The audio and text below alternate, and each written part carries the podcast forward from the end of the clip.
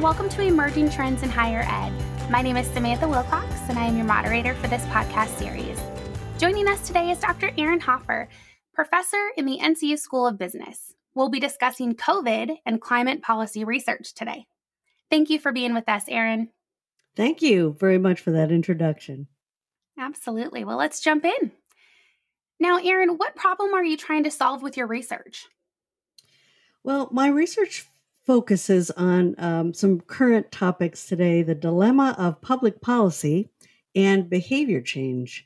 So, what does that mean? Well, we can think about politicians, how they pass bills, and legislators create um, new laws, and, and governors create executive orders. And, and these all are in response to threats and needs that are perceived in the community. And public administration, as you know, we have uh, some strong programs in that area. And public administrators implement those policies. They keep services running from libraries to law enforcement, from schools to sewers, if you will. So if you're a resident or a business leader, you know that when uh, policies change, you're being told you must comply. And that means you need to change the way you do things. But we also know that compliance with rules and regulations is really important it's also a choice, and people make decisions whether to comply, whether to change their behavior, or keep doing things the old way and accept penalties. And this happens all the time. For example, if um, I'm in my car and my seatbelt hurts my neck, I might just decide not to use it, even though it's required by law. Uh, who does it hurt if I'm injured in an accident? Is that a sound decision for me to make? And what goes into the decision when I start thinking about it?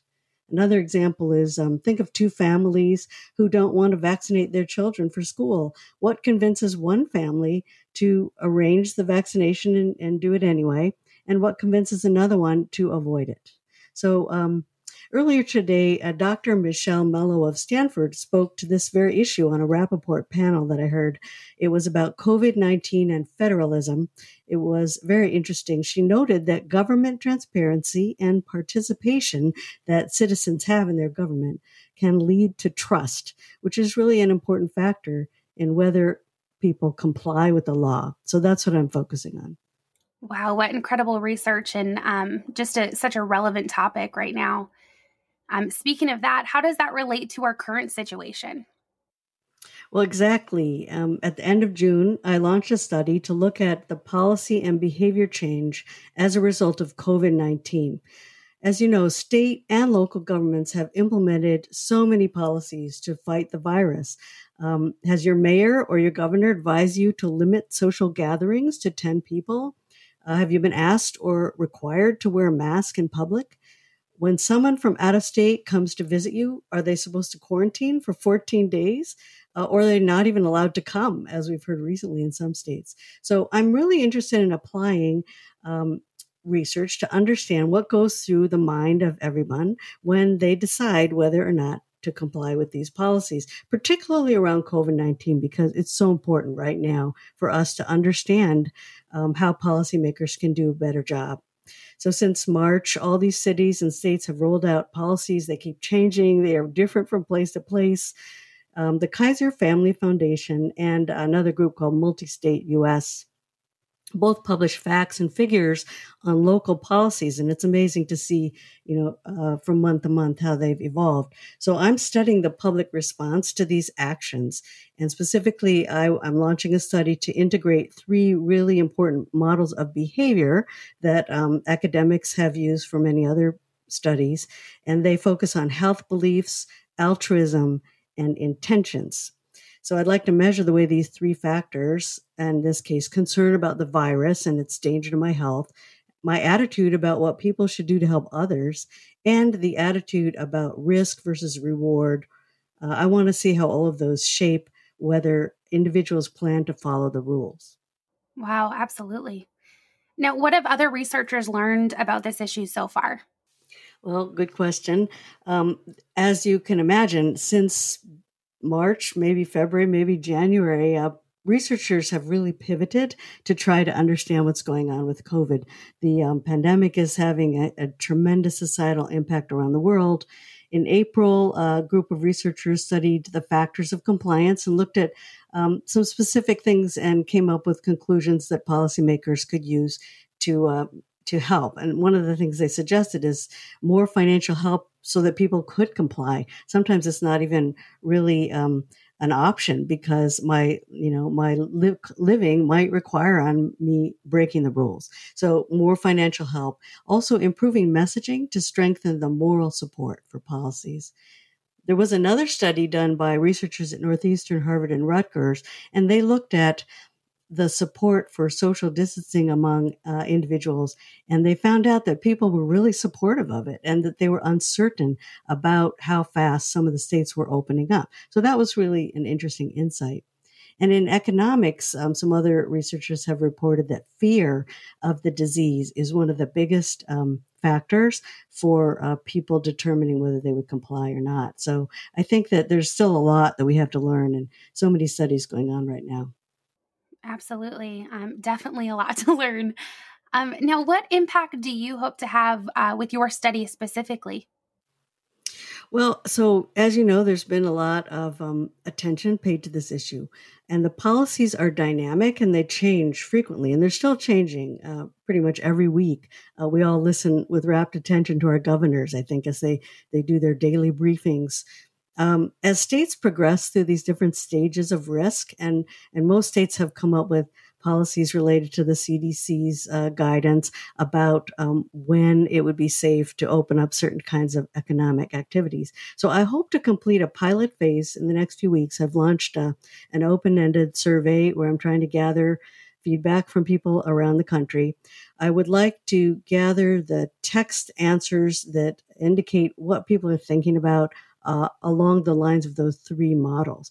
And then once I col- collect that, I will roll out a more extensive quantitative survey based on the um, the data that I collect, and I want to provide insight to policymakers by seeing if we can use that model successfully to fit our understanding about intentions? Can we understand the subtleties of those factors that influence compliance? And can we help policymakers do a better job of making compliance easy and natural so that people will follow the rules?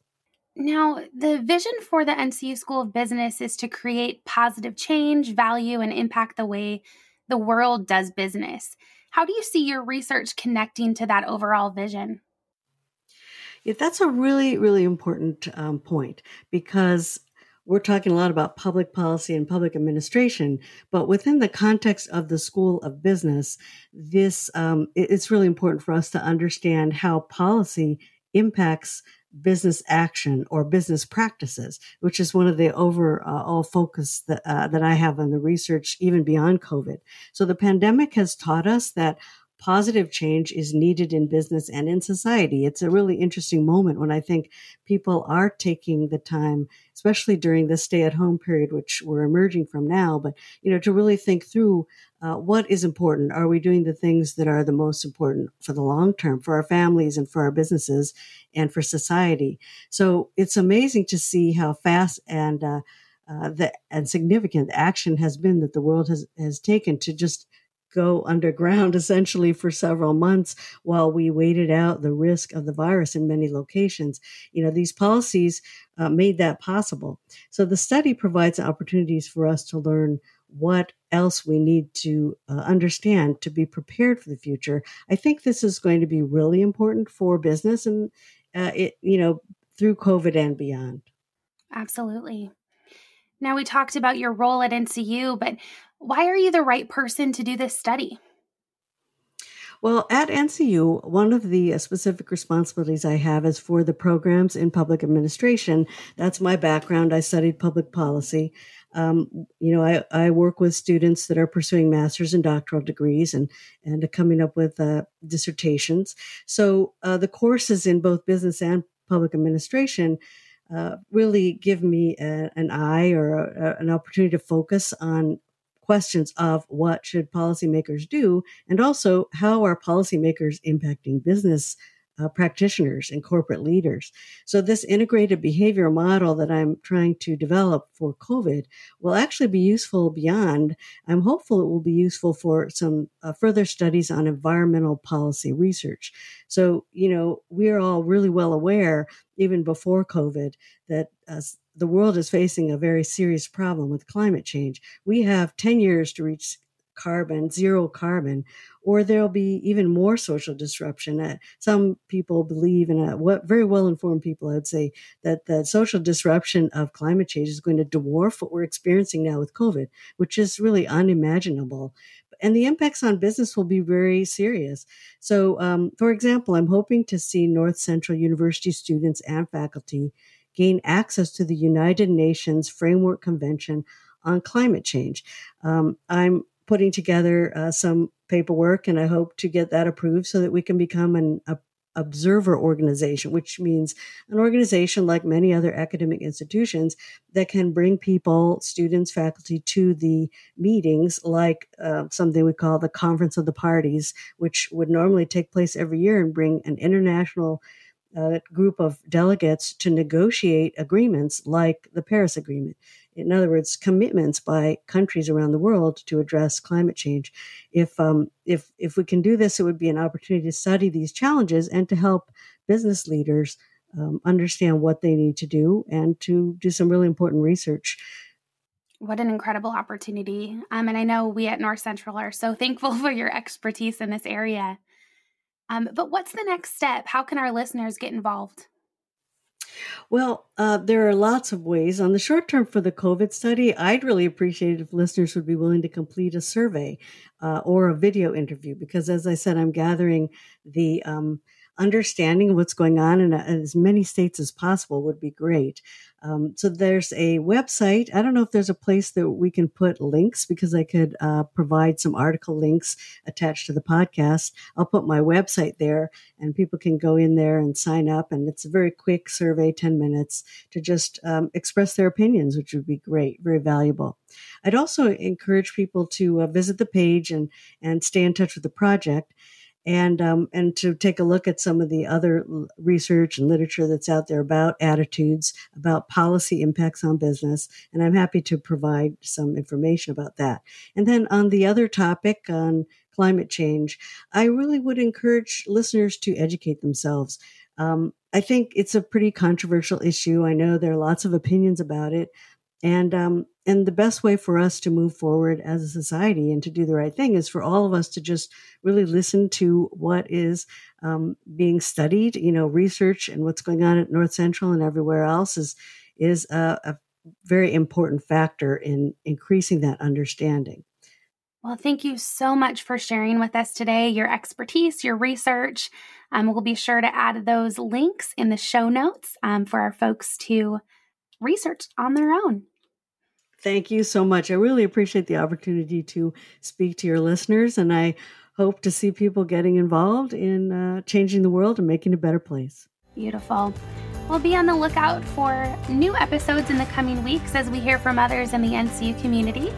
On behalf of Dr. Aaron Hoffer, this is Samantha Wilcox reminding you that at NCU, you have what it takes to change the world. We offer what it takes to make it happen.